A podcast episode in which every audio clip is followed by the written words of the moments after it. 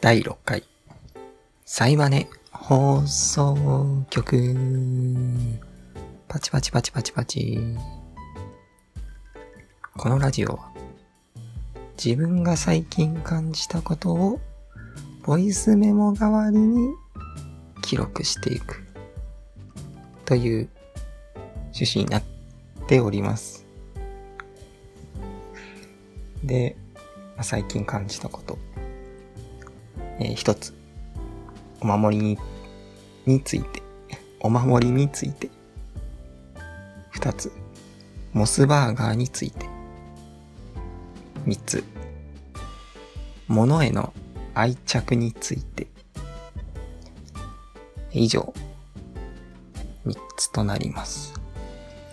で、その前にですよ。今日僕すごいテンションが高いんです。というのもまあピザポテトの話なんですけど、まあ、なぜテンションが高いかというとですね、ついに、ついに、ついにピザポテトが売ってたんですよ。今これ手元にあるんですけど、なんか、スーパーなんですけど、まあ普通に、普通に売ってて、あまりにも普通に売ってたので、最初素通りしちゃいましたからね。なんか、びっくりして、なんかもう漫画みたいにこう、漫画みたい、アニメみたいに、もう二度見、もうこう、え、えー？みたいな感じで、普通にいっぱい置いてあったんですよ。まあ、とりあえず2袋買いましたよね。まあ、売ってた場所は、池袋の声優ですね。サンシャインの前にある声優で売ってました。で、僕その声優は、まあ、行くんですよ、結構。週に1回ぐらい。で、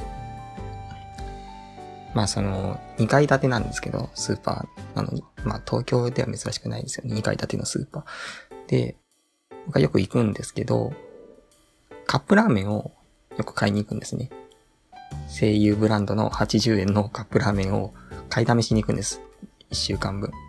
そこでよく行くんですけど、ピザポテトは見たことがなくて、ずっと。っていうのも、カップラーメンは1階に売ってるんですけど、ピザポテトは2階に売ってるんですね。そのお菓子とかは2階にあ、このコーナーがあって、で、2階って行かないんですよ。だから、その日はちょっと時間があって、あ、そういえば2階あったよな、みたいな。まあ、エスカレーターでこう2階に登っても、そのエスカレーターすっごい遅いんですよ。なんか、もう秒速50センチメートルぐらいの、なんか、ほんとスローなエスカレーターで、まあ、それを登って2階に行って、なんかゴーって見てると、ピザポテトが、普通にポーンって、何十個も置いてあって。うん、びっくりしました。なんか今、カールが品切れなんでしたっけ？で、カールも置いてあったんですよね。普通に。でも他の店行くとカールなかったりするんですけど、その声優はちゃんとカールも売ってて、はえーって思いながら、継続的に売られてるかどうかちょっとわかんないですけど、まだ1回しか行ってないので、ちょっとまた後日ね、確認して、これ売ってたらいいなで、この買ったピザポテト、製造日を見ると、4月5日になってるんですね。しず4月5日って言ったら、ピザポテトを販売中止？にの発表のちょっと前ですよね。だから、だからなんだって感じ ですけど。普通に流通してきたものですよね、きっと。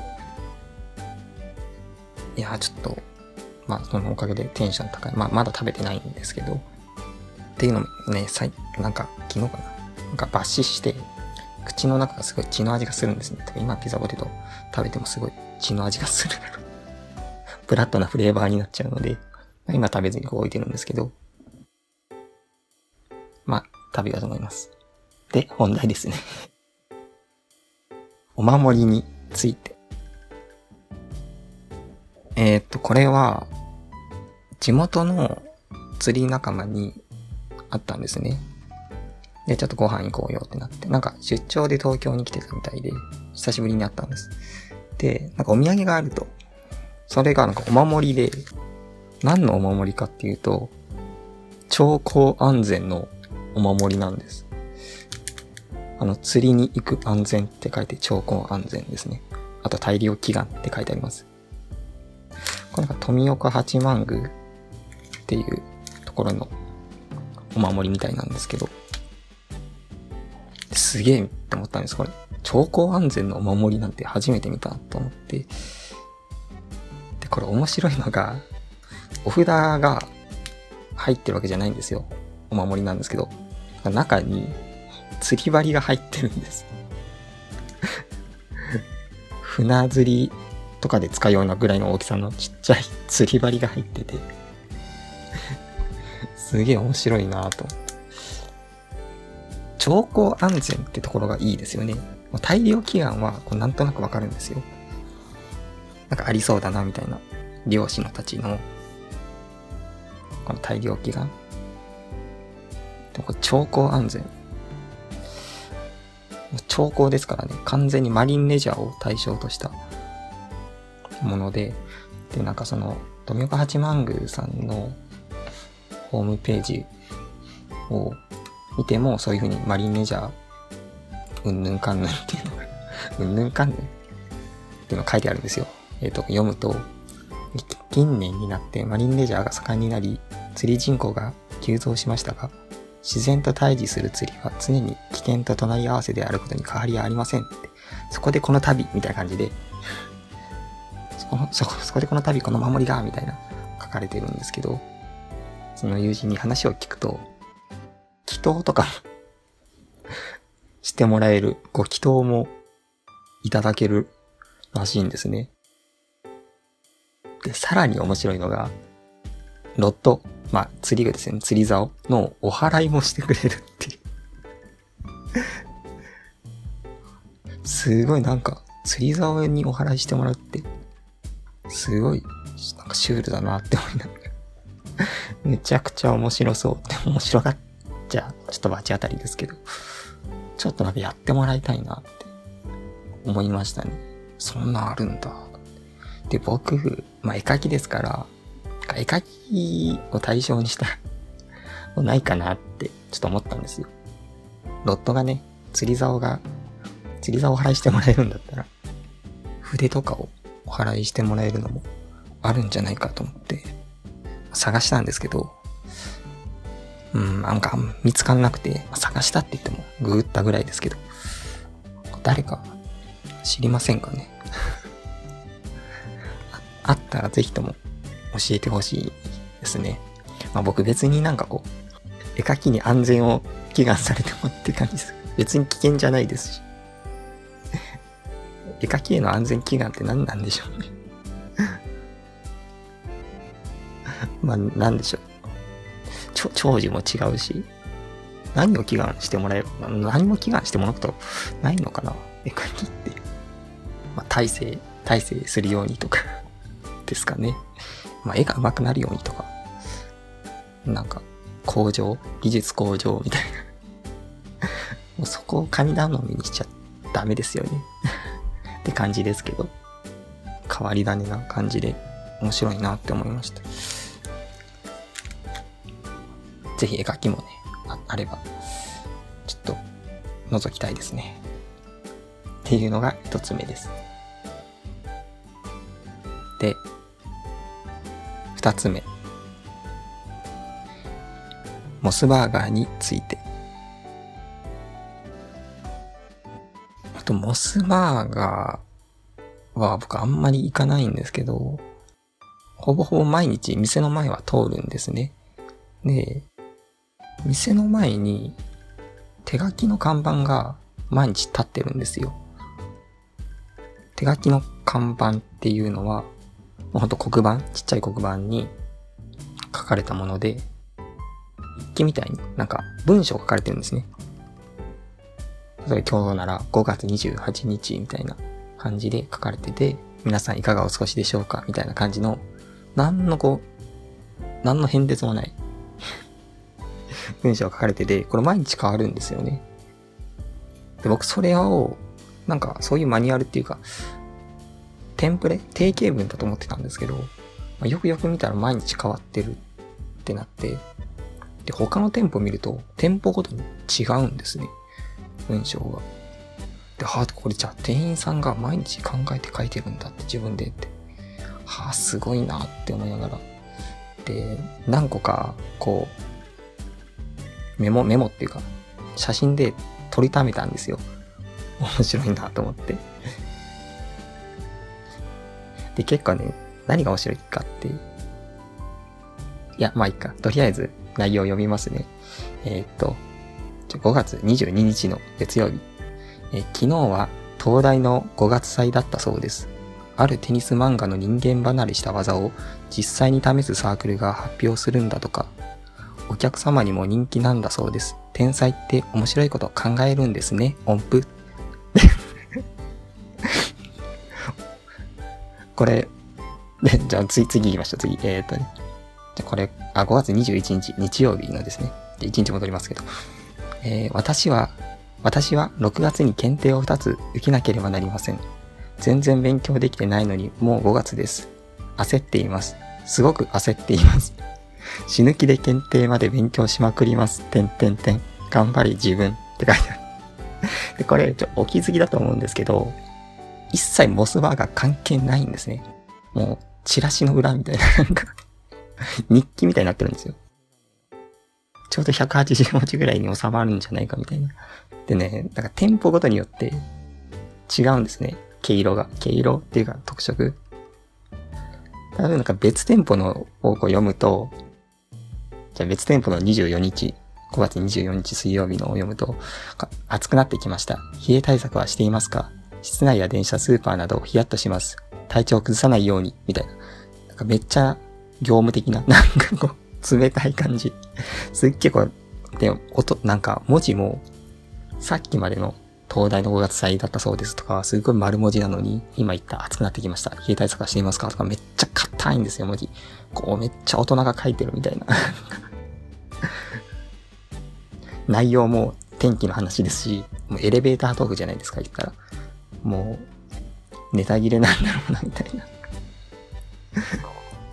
のが、ちょっと垣間見えて、なんかその店の雰囲気がわかるっていうか、店入ったら入ったで、あの人が書いてんのかなみたいな。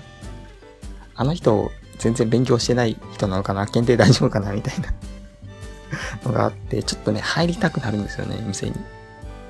これなんか面白いなと思って。手書きで毎日ね、ほんと、よく書くことありますね。まあ、毎日って言っても、毎日同じ人ではないんですけど、この筆跡を見た感じ。もちろんそのシフトに入ってる人が書くのかなって。まあちょっと内部事情わかんないですけど、面白いですね。で、一番面白かったのがやっぱコナン、コナン君の話ですね。5月4日木曜日の。本日は私の大好きな江戸川コナン君のお誕生日です。かっこ正体は工藤新一って、唐突なネタバレ入るんですよね。で、その後はまあアニメが始まった当時はコナン君の方がお兄さんだったのに、今では私の方がずっとずっと年上になってしまいましたってまあ続くんですけど、その正体は工藤新一っているみたいな。そこは江戸コナン君の誕生日です。おめでとうって、いいじゃん。なんでそのネタバレ入れたんだろうみたいな。なんかちょいちょいこう、突っ込みどころが、こう面白くて、ちょっとなんかモス好きになっちゃいますね。僕は、マクドナルドばっかりなんですけど、ちょっと毎日のこう、楽しみになってますね。今日は業務的な内容だなって。まあ、こう、話のネタにもなりますしね。テニス漫画の人間離れした技を実際に試すサークルなんてあるんだってなりますしね。行きたいなって思いましたもん。そこに行きたい、東大に行きたいなって思いましたけど、まあ、モスに行きたいなとはちょっと思わないところがまあ面白い。モスに一切触れてないのがいいですよね。っていうのが二つ目です。えー、三つ目。物への愛着について。えー、っと、携帯を買い替えたんです。で、僕、以前まで iPhone5 使ってたんですね。4年前に買ったやつで、ちょうど4年前ですね、本当に。4年間使ってて、もうバッテリーが持たないんですね、4年使ってると。なんか30分で切れるんですよ、バッテリー。そんなわけないじゃんって思うかもしれませんけど、本当に30分で切れるんで、僕もず、常にね、こう、モバイルバッテリーを挿しながら使ってたんですけど、もういい加減ね、買い替えようと。で、iPhone7 Plus にしたんですね。まあ、買い替える前に、まあ、バックアップ取って、iTunes に。で、まあ、お店行って、iPhone7 Plus の 128GB シルバーくださいみたいな感じで言って、もうほんと 128GB ですよ。びっくりしました。iPhone5 の時 16GB だったのに どんだけ増えるんだって感じですけど。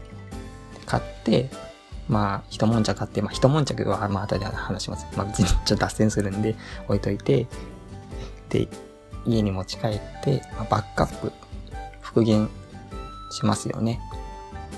それとなんかできなかったんですね。ななぜか。ファイルが壊れていますみたいな感じになって、ああ、なんできなかったみたいな。まあ、いっか、しょうがないか、とか言いながら、まあ別にそこはいっか、って感じで、復元ね、されなくてもいい。そんな困らないし、と思って。そんなスマホに依存した生活を送ってないので、まあ大丈夫かなって感じで、とりあえず、しばらく過ごしてたんですね。しばらく過ごすっていうか、その日を過ごしてたんです。で、なんかこう、ちょっと思ったんですよ。なんか、その4年前に iPhone に変えた時は、なんかもうすっごいテンション上がったんですよ。あ、機種変だ、みたいな。あー、みたいな。あーって感じ、すごい楽しい気分だったのに、なんか今回の機種編が、あんまりなんか、ふーんって感じで、ふーんって感じって、どんな感じだって感じですけど、なんかあんまりこう、盛り上がらなかったんですね、自分の中で。はあ、まあ機種変したか、みたいな。なんで言うんでしょう。まあこう、まっさらな iPhone になって、新品ですよ。初期設定の状態で、なんかぼーっとしてたんです。それでで、ぼーっとしてて、ぼーっとしながらなんかネットサーフィンでググってたんですね、バックアップ。やっぱバックアップ取りたいよね、と思って。で、なんかどうにかできないかなと思って、ググっていろいろ調べてるうちにバックアップ取れたんですよ。バックアップ取れたっていうかね、バックアップ取れたじゃない、えっ、ー、と、復元できたんですよ。で、復元した瞬間、あれ、復元ってすごいですね。僕初めてやったんですけど、スマホからスマホへの機種変初めてなので、すごいですね、あれ。アイコンの配置とか、アプリの壁紙とか、もう前のまんまになるんですね。本当に。本当に買い替えたのってくらい、売り二つな状態で復元されるわけですよ。で、その瞬間にめっちゃテンション上がったんです。なんか復元された瞬間。おーみたいな。めっちゃテンション上がって、あ、これ俺の iPhone だってなんか、俺のもんになったんです、その瞬間に。これがなんかすごい不思議だなと思って。今までなんかこう、全然テンション上がらなくて、なんか新品のまっさらな iPhone で、これ持って出かけたいとは思わないみたいな、なんか愛想のない感じだったんですよ。でもなんかその、復元して、今まで使ってた状態になった瞬間、急に自分のものになったように思ったんです。すごい愛着を持ったわけです、僕、復元した瞬間。そこで思ったんですね。なんか愛着って、ものそのものにつくもんじゃないんだなっていうふうに。僕は今まで愛着っていうのは、ものそのものに宿るもの、なんかつくも神的なね、ものそのものに宿るものだと思ってたんですよ。ここのなんか汚れがいいとか、なんかここの傷が、みたいな、なんか、この傷にはこういう思い出があって、みたいな、と思ってたんですけど、全然違うんですね。そうじゃなくて、復元した瞬間すごい愛着を持ったわけです。もうデータに愛着を持ってるわけですね、僕。だから、それがすっごい不思議な体験だなって。中身なんですね、大事なのは。見た目じゃなくて中身だよ。っていう話です。ね。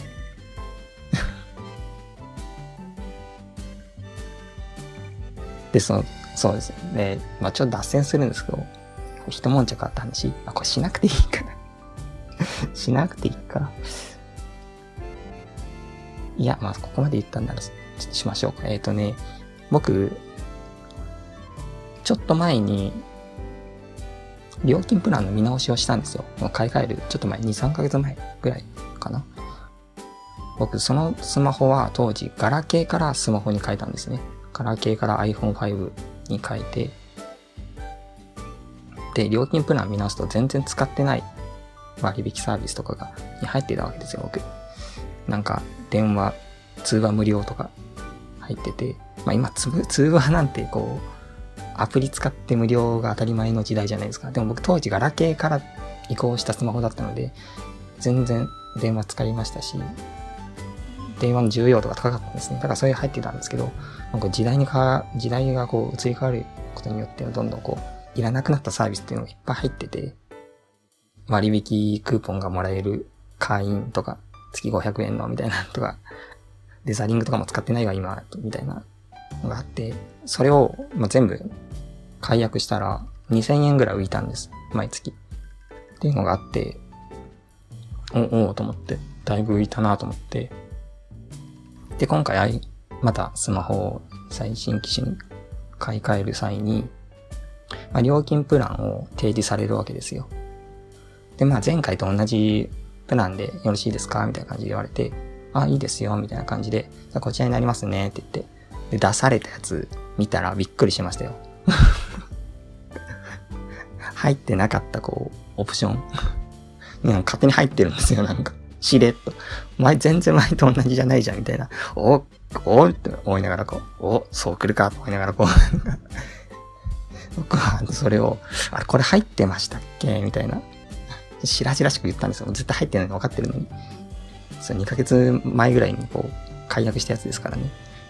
入ってましたっけ？みたいなこと言ったら、あ、ちょっと確認しますね。あ、入ってなかったですね。すいません。みたいな感じ。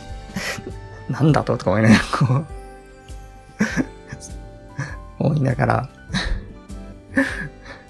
じゃあそれいらないです。みたいなこと言うと、すっごい困った顔するんですよ。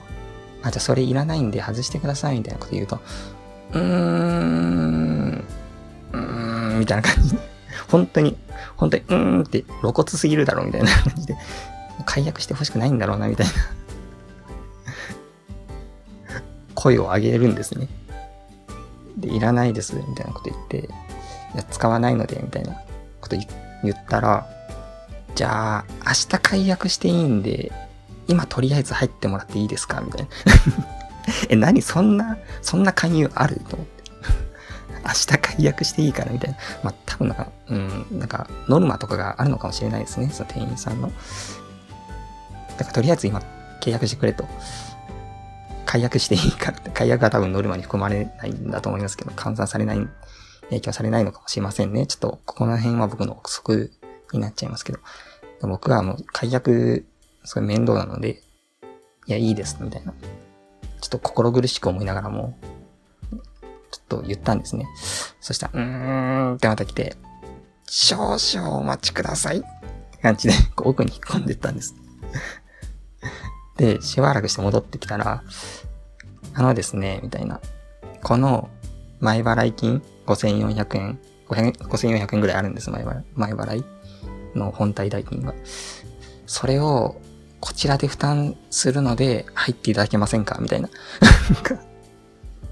そこまでして、みたいな。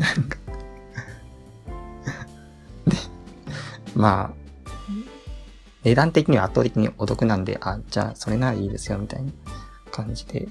まあわかんないですよ。僕がこうもしかして情弱ですごいはめられてるのかもしれませんけど、今、全然わかんないんですけどまあその、入るやつは合計で800円ぐらいで、まあ5400円お得なので、単純計算で、あ、お得だなと思って僕は、じゃあいいですって言って、なったんですけど、あれ何なんですかね？でもさっき速攻で解約したんですけど、今解約も楽ですね。ネットでできるんで、お店とか行かなくていいんですね。